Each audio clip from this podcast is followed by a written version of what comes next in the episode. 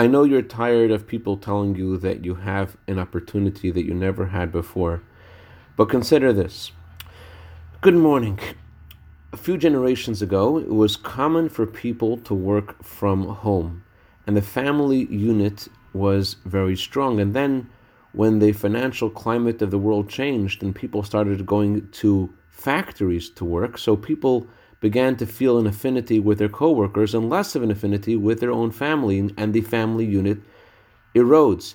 And it came a point where in Soviet Russia and in various other cultures, an idea emerged that people should send their children away to an orphanage of sorts where there are experts who know how to educate children.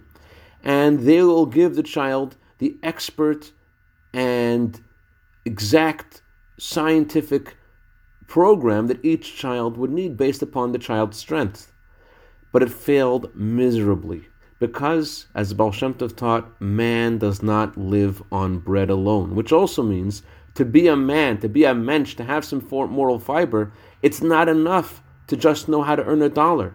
You need to learn from those who love you most, or those who care about you. They may not have been given a handbook. Your parents may not have gotten a handbook with you, and you weren't given a handbook to educate your own children.